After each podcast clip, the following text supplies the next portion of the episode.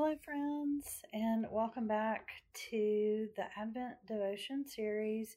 We are in the last week of the series, and I'm really just so thankful that you're um, enjoying uh, these little moments for your day. Um, I today am going to read parts of each of the um, scriptures listed on your screen or in the show notes. I'm not going to read all of Isaiah, so I would encourage you to go back and read that beautiful text in full. It is a, a very, um, it's a long but beautiful passage. And then we're going to talk about my one of my all-time favorite hymns, uh, number 251 in the United Methodist Hymnal. Go tell it on the mountain. Let's begin with our gospel lesson today from the uh, 18th chapter of Matthew, verses 1 through 14. At the time, the disciples came to Jesus and asked, Who is the greatest in the kingdom of heaven? He called a child whom he put among them and said, Truly I tell you, unless you change and become like children, you will never enter the kingdom of heaven. Whoever becomes humble like this child is the greatest in the kingdom of heaven. Whoever welcomes one such child in my name welcomes me. If any of you cause one of these little ones to believe in me, that who believe in me to sin, it would be better for you if a great millstone were fastened around your neck and you were drowned in the depth of the sea. Woe to the world because of things that cause sin. Such things are bound to come, but woe to the one through whom they come. If your hand or your foot causes you to sin, cut it off and throw it away. It is better for you to enter life maimed or lame than to have two hands or two feet and to be thrown into the eternal fire. And if your eye causes you to sin, tear it out and throw it away. It is better for you to enter life with one eye than to have two eyes and to be thrown into the hell of fire. Take care that you do not despise one of these little ones, for I tell you, in heaven their angels continually see the face of my Father in heaven. What do you think? If a shepherd has a hundred sheep and one of them has gone astray, does he not leave the ninety nine on the mountains and go in search of the one that went astray? And if he finds it, truly I tell you, he rejoices over it more than over the ninety nine that never went astray. So it is not the will of your Father in heaven that one of these little ones should be lost. Now, on to Colossians, the first chapter. I'm going to read verses 15 through 20. He is the image of the invisible God, the firstborn of all creation. For in him all things in heaven and on earth were created, things visible and invisible, whether thrones or dominions or rulers or powers. All things have been created through him and for him. He himself is before all things, and in him all things hold together.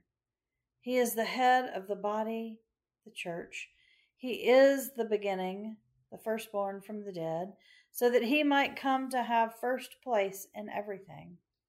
For in him all fullness of God was pleased to dwell. Through and through him God was pleased to reconcile to himself all things, whether on earth or in heaven, by making peace through the blood of his cross.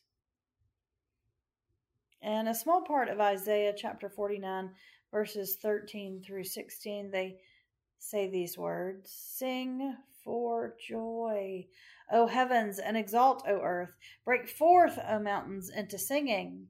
For the Lord has comforted his people and will have compassion on his suffering ones. But Zion said, The Lord has forsaken me, the Lord has forgotten me.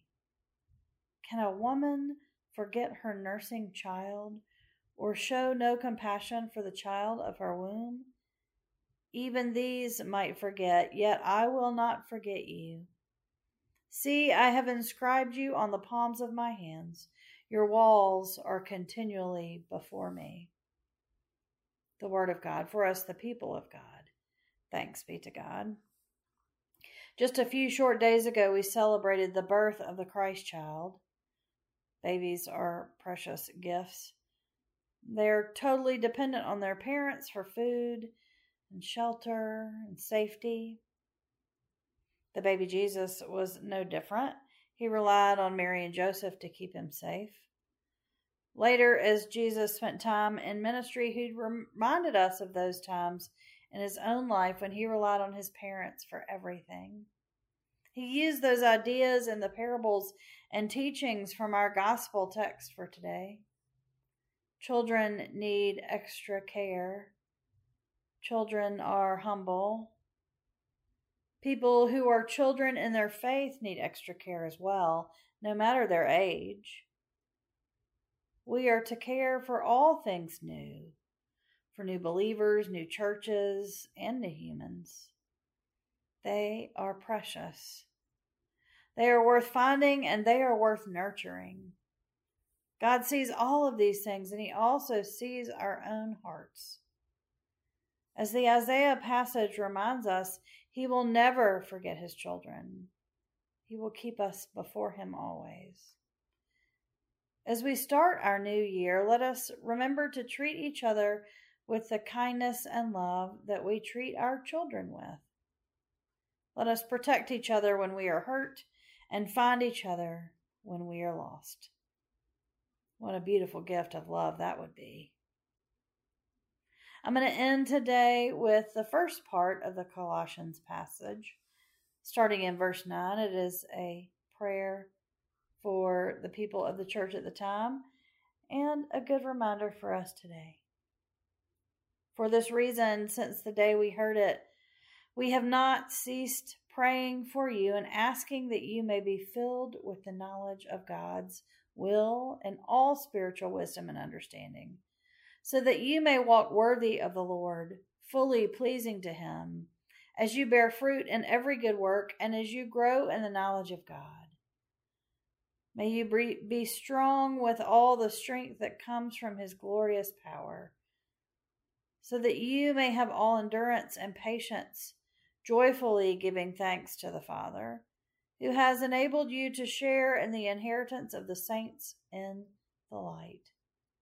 He has rescued us from the power of darkness and transferred us into the kingdom of his beloved Son, in whom we have great redemption, the forgiveness of sins. And now for the United Methodist hymnal number 251, one of my favorite Christmas songs and hymns. Go tell it on the mountain, over the hills and everywhere. Go tell it on the mountain that Jesus Christ is born. While shepherds kept their watching o'er silent flocks by night, behold, throughout the heavens there shone a holy light. The shepherds feared and trembled, then low above the earth rang out the angel chorus that hailed our Savior's birth. Down in a lowly manger, the humble Christ was born, and God sent us salvation that blessed Christmas morn. For our centering moment today, I want us to think about this. What moments in life were you the lost sheep? where being a child of God meant that He came and found you and rescued you. Remember those times in prayer and give thanks for being found. Amen.